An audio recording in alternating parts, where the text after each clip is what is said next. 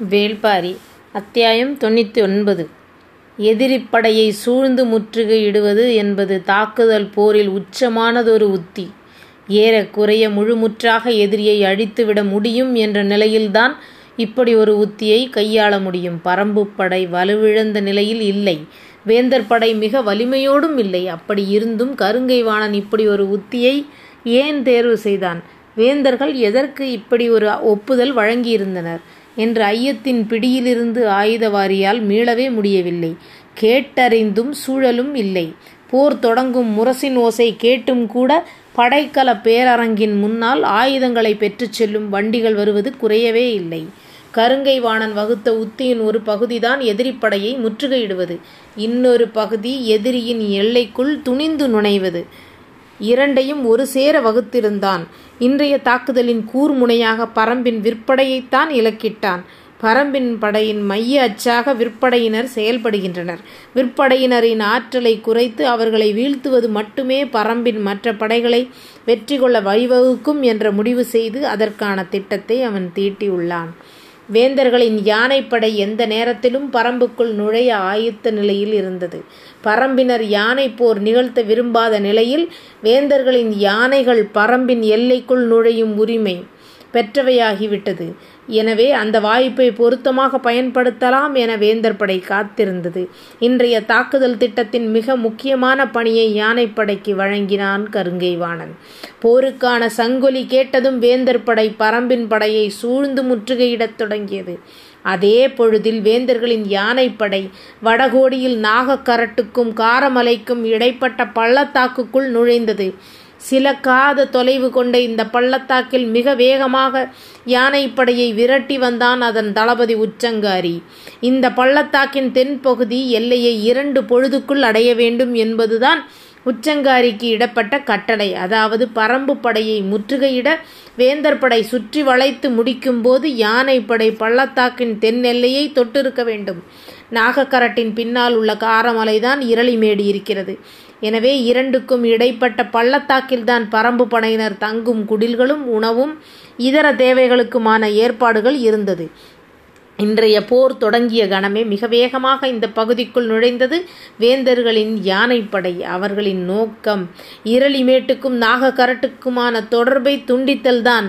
இரளிமேட்டு குகைகளில்தான் பகை பரம்பு வீரர்களுக்கான ஆயுதங்கள் சேகரிக்கப்பட்டுள்ளன. அங்கிருந்துதான் போர்க்களத்துக்கு ஆயுதங்கள் கொண்டு வரப்படுகின்றன பரம்பு படையை முற்றுகையிட்டு போர் புரியும் இன்றைய நாளில் வேந்தர்களின் முழு படையோடு பரம்பு படை மோத உள்ளது.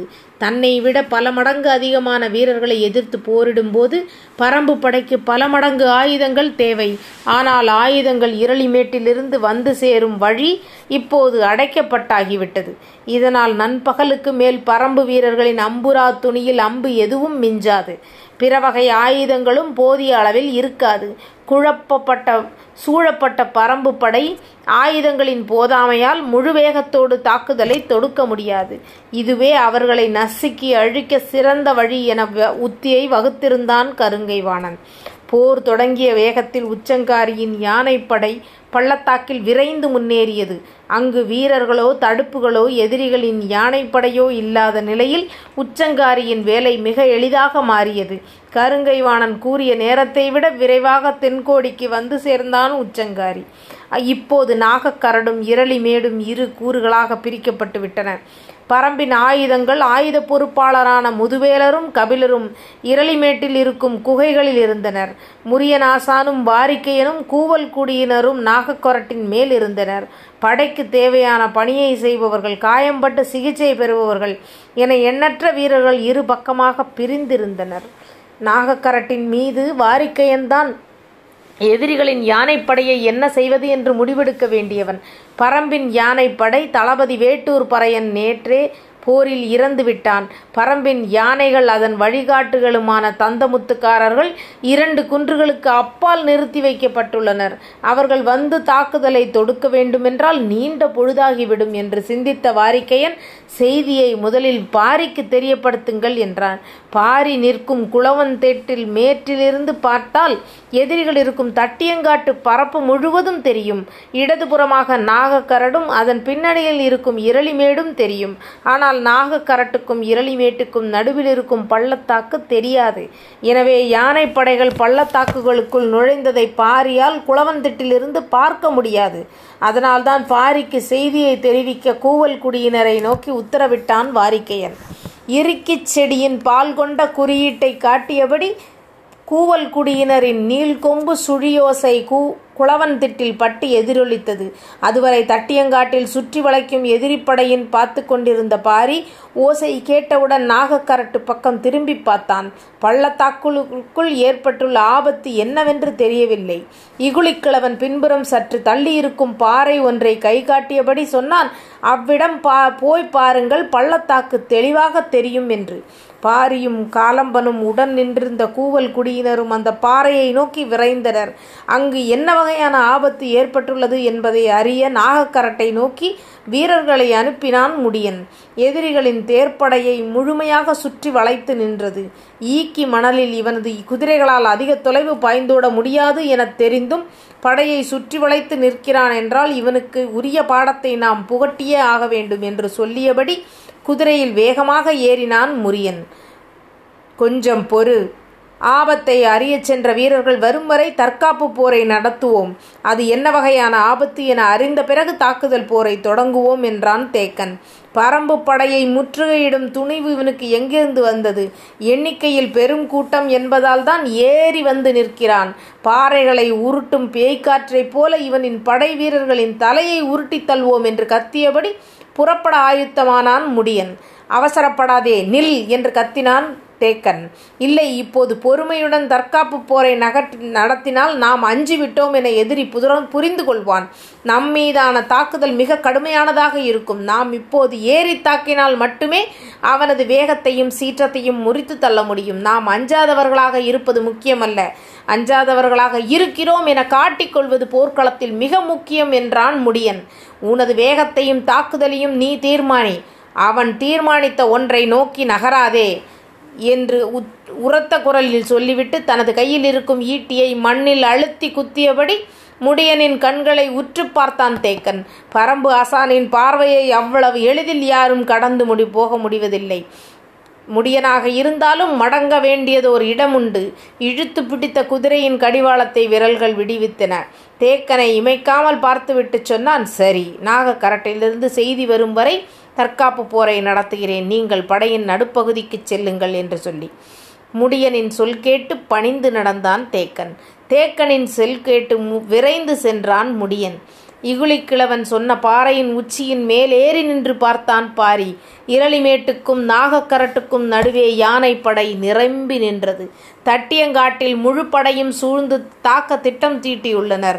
இன்னொரு புறம் ஆயுதங்களை போர்க்களத்துக்கு கொண்டு செல்ல விடாமல் தடுக்கும் உத்தியை செயல்படுத்துகின்றனர். என்று பாரி எண்ணிக்கொண்டிருக்கையில் காலம்பன் இறஞ்சி கேட்கும் குரல் கே ஒலித்தது. நாங்கள் களமிறங்க இப்போதாவது அனுமதி வழங்கு பாரி. அனுமதிக்கிறேன். ஆனால் தட்டியங்காட்டுக்கு அல்ல பள்ளத்தாக்குக்கு. பெருமகிழ்ச்சி அடைந்தான் காலம்பன். திரையர் குலம் எதிரிகளின் யானைப்படையை முழுமுற்றாக அழித்தொழிக்கும் என்று சொல்லியபடி புறப்பட்டு போகிறவனை பார்த்து பாரி சொன்னான் நான் யானைப்படையை அழிக்கச் சொல்லவே இல்லையே. அதிர்ந்து நின்றான் காலம்பன். இப்பொழுது அந்த படையை அழிக்க வேண்டிய தேவை எதுவும் நமக்கில்லை. இரளிமேட்டிலிருந்து தட்டியங்காட்டுக்கு ஆயுதங்களை கொண்டு செல்ல வழிவகுத்தால் போதும். எனவே யானைப்படையோடு நாம் போரிட வேண்டாம். வேறென்ன செய்வது என காலம்பன் கேட்க அணங்கன் எங்கே? என்று கேட்டான் பாரி. காலம்பனுக்கு புரிந்தது. பின்புறம் இருந்த மலைக்குன்றை காட்டி பெருங்காட்டெருமை மந்தையோடு அந்த குன்றில் நிற்கிறான் அனங்கன் மேலே இருக்கும் காரமலை முகட்டை காட்டி இன்னொரு காட்டெருமை மந்தையோடு செதிலன் அந்த முகட்டில் நிற்கிறான். எதிரி வேறு திசையில் மேலேறிவிடக்கூடாது என்பதால்தான் அங்கு நிற்கச் சொன்னேன் என்றான். சரி அனங்கனுக்கு உத்தரவிடு. காட்டெருமை மந்தையை இரளிமேட்டுக்கு நோக்கி கீழே இறக்கி யானை படையை இரு கூறாக்கு இரளிமேட்டில் இருக்கும் ஆயுதங்களை நடுப்பகலுக்குள் தட்டியங்காட்டுக்கு கொண்டு போய் சேர் என்றான். சொல்லிக் கொண்டிருக்கும் போதே காலம்பன் வெளிப்படுத்திய சீழ்கை ஓசை அணங்கன் இருக்கும் குன்றில் எதிரொலித்தது. கன நேரத்துக்குள் மறு ஓசை மேலே இருந்து கீழே வந்தது. மந்தை நகரத் தொடங்கிவிட்டது. நாம் உடனடியாக எதிர்த்திசைக்கு போகிறேன். அப்பொழுதுதான் எந்த இடத்திலும் மந்தையை கீழே இறக்குவது என்று தெளிவாக சொல்ல முடியும் என்று சொல்ல காணம்பன் திமிரிப்பாயும் காட்டெருமை மந்தையை கண்டால் யானை தெரித்தோடும். எனவே பள்ளத்தாக்கில் இறங்கிய வேகத்தில் படையை பிளந்து பாதையை உருவாக்கி விடலாம். ஆனால் அதைவிட முக்கியம் காட்டெருமை மந்தையை கொண்டே நூற்றுக்கணக்கான யானைகளை மடக்கி நிறுத்திவிடலாம் பழக்கப்படுத்த யா பழக்கப்படுத்தப்பட்ட யானைகள் மிகவும் கோழைகள். காட்டெருமையின் கனைப்பொலியை கேட்டே அவை தேங்கி நின்றுவிடும். எந்த பாகனாலும் நகர்த்தி செல்ல முடியாது. எண்ணற்ற யானைகளை நம் வசப்படுத்திக் கொள்ளலாம் என்றான். நம்மிடம்தான் போதுமான யானைகள் இருக்கின்றனவே பிறகு நமக்கெதற்கு யானைகள் என்றான் பாரி. தந்தமுத்துக்காரர்களிடம் நாற்பது ஐம்பது ஆணைகள் தானே இருக்கின்றன என்று கேள்விப்பட்டேன். அது போதுமா? சின்ன சிரிப்போடு பாரி சொன்னான் நீதான் பழக்கப்படுத்த யானைகளை கோழைகள் என்று சொல்லிவிட்டாயே பிறகு எப்படி நம் படையில் அவற்றை சேர்க்க முடியும்? என்ன சொல்வதென்றே தெரியவில்லை. சரி என்று தலையாட்டியபடி எதிர் திசையில் உள்ள மலை நோக்கி ஓடத் தொடங்கினான் காலம்பன். தற்காப்பு போரை தொடங்கினான் முடியன். வேந்தர்களின் படையை முழு வேகத்தோடு தாக்குதலை தொடங்கியது. காலையில் பள்ளத்தாக்குகளுக்குள் யானை படை முழுமையும் சென்றதை உறுதிப்படுத்தி கொண்ட பிறகுதான் தட்டியங்காட்டு போர் முனைக்கு வந்தான் கருங்கைவாணன். தனது படையின் தாக்கும் உத்தியை மூன்றாக பிரித்தான். நெற்றி பகுதியே வலிமையான தாக்குதலை முன்னெடுக்கும் ஆற்றல் வாய்ந்தது. அதற்கு அவனே தலைமை ஏற்றான். வலக்கை பகுதியின் இருந்த படைப்பிரிவுக்கு துடும்பனையும் இடக்கை பிரிவு பகுதியில் இருக்கும் படைப்பிரிவினருக்கு உருமன் கொடியையும் தலைமை ஏற்கச் செய்தான். கருங்கைவாணன் நெற்றி பகுதியின் முன்படையில் வந்து நின்றதும் முடியனும் அந்த திசையையே தேர்வு செய்தான். வலக்கை பக்கம் இரவாதனையும் இடக்கை பக்கம் உதிரனையும் தலைமை ஏற்கச் செய்தான். தாக்குதல் தொடங்கிய கணமே வேந்தர்களின் படை ஆற்றலின் உச்சத்தை வெளிப்படுத்தி கொண்டிருந்தது. தட்டியம் காட்டு போரில் எதிரியை வீழ்த்த இன்றே நாள் சிறந்தது என உறுதியாக நினைத்தான் கருங்கைவாணன். நிறைந்த அவையில் தன்னை அவமானப்படுத்தியவர்களுக்கு தான் யார் என்று மெய்ப்பிக்கும் நாளாக இந்த நாளை கருதினான். கூட்டுப்படை தளபதி முன் முன்கள போருக்கு வருவது எந்த வகையிலும் அறிவுடைமையாகாது.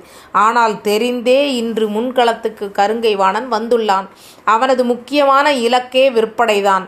பரம்பின் விற்படை இடகை பக்கம் நிற்கிறது. அந்த திசையில் வேந்தர் படைக்கு உருமன் கொடியை தலைமையேற்கச் செய்தான். வேந்தர் படையின் மிக வலிமையான கவச அணிக வீரர்களின் பத்துக்கும் மேற்பட்ட சேனை முதலிகள் உருமன் கொடிக்கு கீழே நிறுத்தினான். பரம்பின் விற்படையினர் என்ன தாக்குதல் நடத்தினாலும் கவச அணி வீரர்களை ஒன்றும் செய்ய முடியாது. வேந்தர் படையை தடுக்க அம்புகளை பொழிந்து தள்ளுவார்கள். நண்பகலுக்குள் அம்புக்கட்டுகள் தீர்ந்து போக பரம்பு படை கையறு நிலையில் நிற்கும். அதே நேரம் பரம்பின் விற்படையை எதிர்த்து வலிமையான தாக்குதல் நடக்கிறது என்பதை மற்றவர்கள் அறியாமல் இருக்க கருங்கை வாணன் தானே நெற்றி பக்கம் உள்ள படைக்கு தடமையேற்றி போயிருக்கிறான்.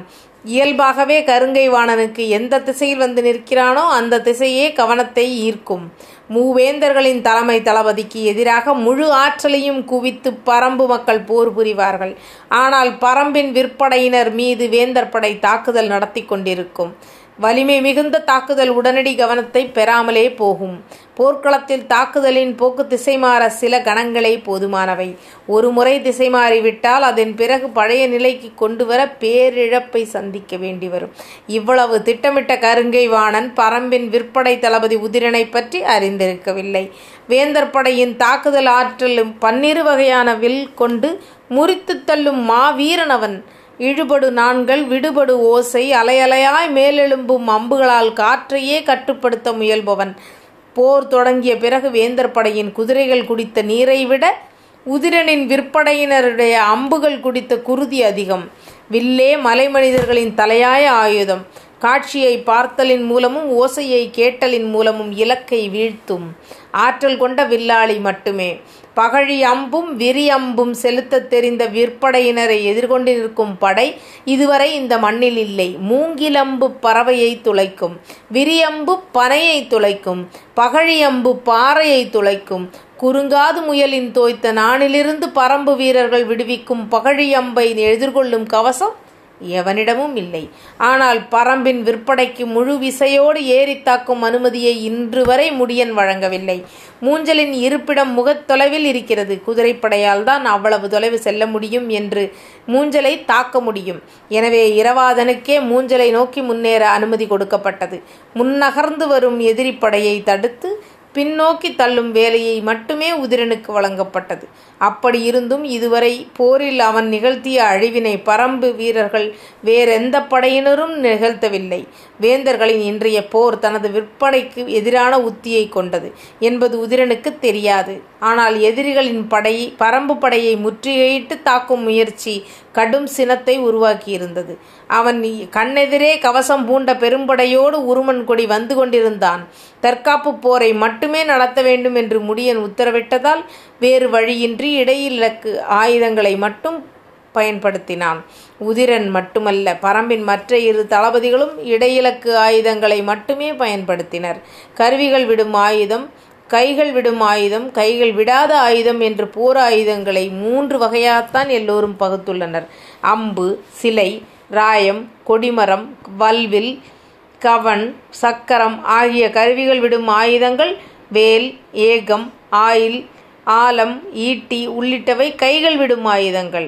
வாள் ஈர்வாள் கொடுவாள் மழு நவியம் குறுந்தடி உள்ளிட்டவை கைகள் விடாத ஆயுதங்கள். ஒரு படை எந்த விதமான ஆயுதத்தை பயன்படுத்துகிறது என்பதை பொறுத்தே எதிரில் உள்ள படை தனது ஆயுதத்தை தேர்வு செய்கிறது.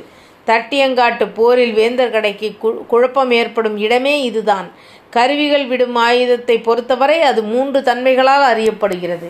தொலை இலக்கு ஆயுதங்கள் இடையிலக்கு ஆயுதங்கள் அண்மை இலக்கு ஆயுதங்கள். விற்பனையின் பொறுத்தவரை எந்த வில்லில் எந்த வகையான அம்பை எய்தினால் அந்த அம்பு எவ்வளவு தொலைவில் இருக்கும் இலக்கை அடையும் என்பதை வீரக்கலையை பயிற்றுவிக்கும் ஆசான்கள் தங்கள் பயிற்சி கூடத்தில் மாணவர்களுக்கு சொல்லித் தருவார்கள்.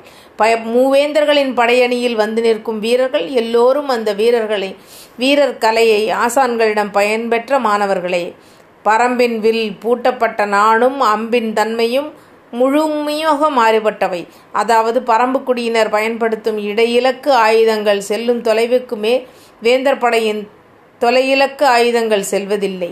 எனவேதான் தற்காப்பு போர் புரிய முதிரன் முடியன் சொன்னதும் உதிரன் இடையிலக்கு அம்புகளை மட்டுமே பயன்படுத்த தனது அணிக்கு உத்தரவிட்டான். ஆனால் அந்த தொலைவு வீந்த வே வேந்தர்களின் விற்பனையால் அம்பெய்ய முடியாத தொலைவாக இருந்தது. ஆனால் பரம்பு படையினரின் தொலைவில்லா அம்புகளை பயன்படுத்துகின்றனர் என்று நினைத்த உருமன் கொடி எவ்வளவு தொலைவு முன்னேற முடியுமோ அவ்வளவு தொலைவுக்கு முன்னேறி தாக்க உத்தரவிட்டான். இவ்வாறு இதனால் பரம்பு படை தாக்கி அழிக்கும் பொறிக்குள் வந்து நின்று போரிட்டு கொண்டது வேந்தர் படை. தற்காப்பை விடுத்து தொலை தொலையிலக்கு அம்புகளை பயன்படுத்த முடியும். முடியன் எப்பொழுது உத்தரவிடுவான் என்று ஒவ்வொரு கணமும் எதிர்பார்த்திருந்தான் ஒரு உதிரன். அதே தவிப்போடு இருந்தான் இதயன். நாகக்கரட்டுக்கு மேல் செய்தி கேட்கப் போன வீரன் திரும்பி வந்த முடியனிடம் நிலைமையை சொன்னான். காட்டு எருமைகள் பாதை வகுத்த பிறகுதான் ஆயுதங்களை தட்டியங்காட்டுக்கு கொண்டு சேர்க்க முடியும். அது நண்பகலை கடந்து இருபொழுதாகலாம். அதுவரை இருப்பதை கொண்டு எதிரியை சமாளியுங்கள் என்று வாரிக்கையன் சொல்லியதாக கூறினான். நிலைமையை தெரிந்து பிறகு முடிவெடுப்போம் என்று தேக்கன் சொன்னது எவ்வளவு சரியானது என்று உணரும்போது முடியனின் அடுத்த கவரஸ் கவலை தொடங்கியது. நண்பகல் கடந்து இரண்டு பொழுது வரை தற்காப்பு போரில் இழப்புகள் இல்லாமல் நீட்டிப்பது மிகவும் கடினமான ஒன்று. எனவே வேறு வழியென்ன என சிந்தித்தான். உதிரனையும் இரவாதனையும் தேக்கன் இருக்கும் நடுப்பகுதிக்கு வரச் சொல்லி செய்தி அனுப்பிவிட்டு தானும் பின்னகர்ந்தான். பரம்பின் முன்கள வீரர்கள் ஆவேசத்தோடு போரிட்டு வேந்தர் படையினரை சமாளித்துக் கொண்டிருந்தனர். போர் தொடங்கி பத்து நாழிகை கூட ஆகவில்லை. ஆனால் இன்னும் பத்து நாழிகைக்கு மேல் நிலைமையை சமாளித்தாக வேண்டிய நிலை அது முடியுமா என்பது பெரும் கேள்வியாக இருந்தது. வேந்தர் படையின் ஒட்டுமொத்த வீரர்களும் இன்றைய போரின் தாக்குதலை நடத்தி கொண்டிருந்தனர். காற்றில் இடைவெளியின்றி அம்புகள் பறந்தபடி இருந்தது. பரம்பு படை முடிந்த அளவுக்கு சமாளித்து போரிட்டு கொண்டிருக்கிறது. ஆனால் புதிதாக ஆயுதங்கள் வந்து சேராத நிலையில் இருப்பதை குறைத்து பயன்படுத்தும் சூழல் உருவாகும். வேந்தர் படையின் கை ஓங்கும் சூழல் உடனடியாக உருவாகும். அதை இழப்புகளை அதிகப்படுத்தும் வாய்ப்புண்டு. இன்னும் பத்து நாளிகைக்குள் இதே வேகத்தோடு நாம் போரிட முடிந்தால் நம்மிடம் ஆயுதங்கள் இல்லை. வேறென்ன செய்வது என்று ஆலோசனை கேட்டான் முடியன்.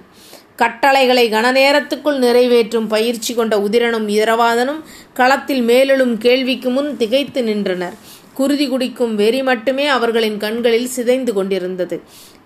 எல்லாவற்றுக்குமான விடையை சிந்தித்து வைத்திருந்தான் தேக்கன்.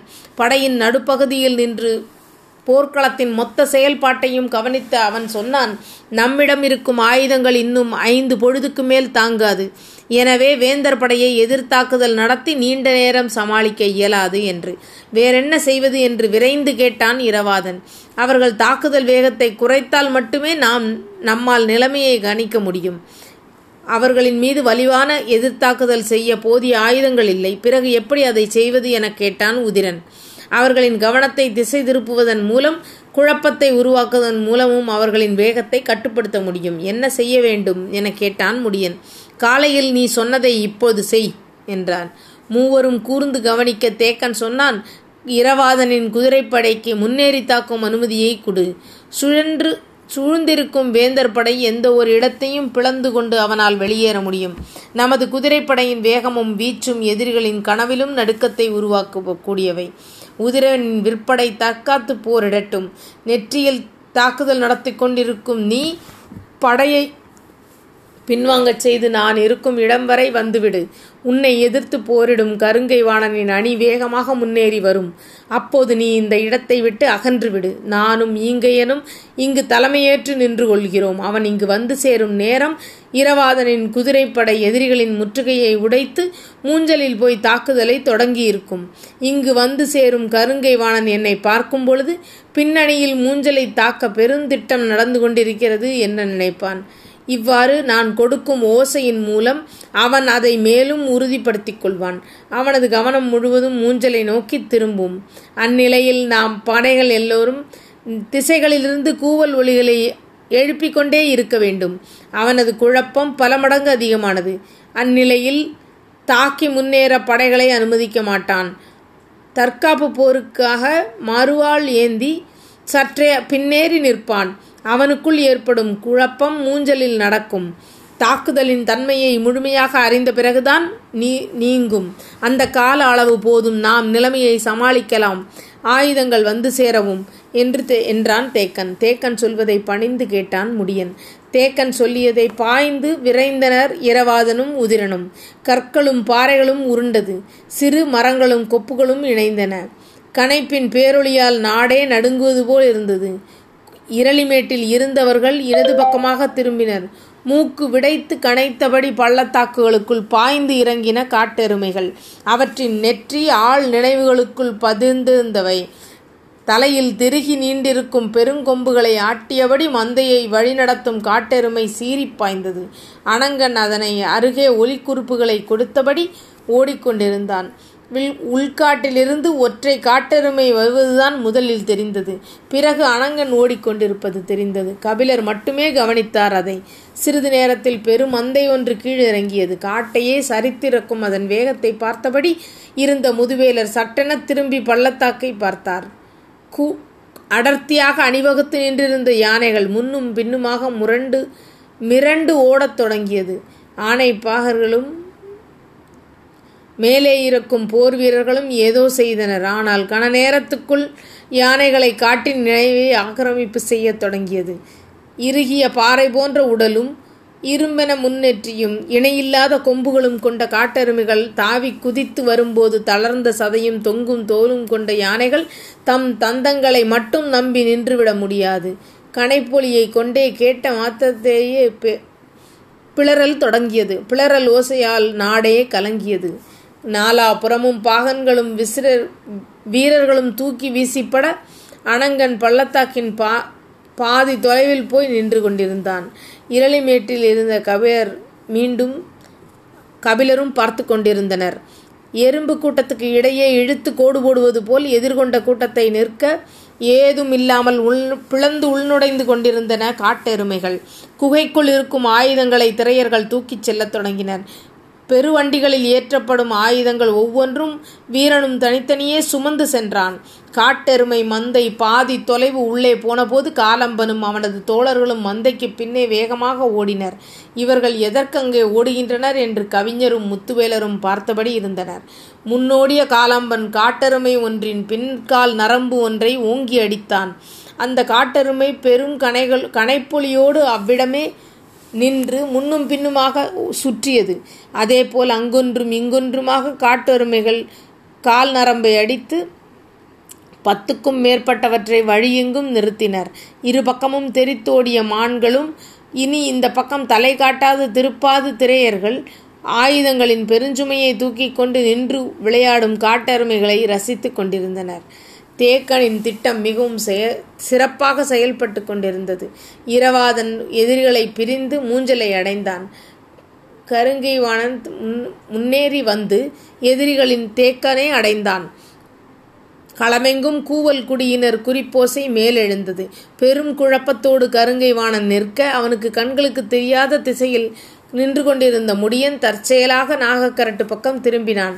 கரட்டின் உச்சி விளிம்பில் காற்றில் ஓசை காட்டெருமை ஒன்று குதித்து ஓடியதை கண்டான். பார்த்த கணத்தில் முன்னேறி தாக்கும் பேரோசையை வெளிப்படுத்தினான். அதற்காகவே காத்திருந்த உதிரனின் உதிரனின் உத்தரவை இப்போது நிமை இமைப்பொழுதில் நின்றிருந்தான்.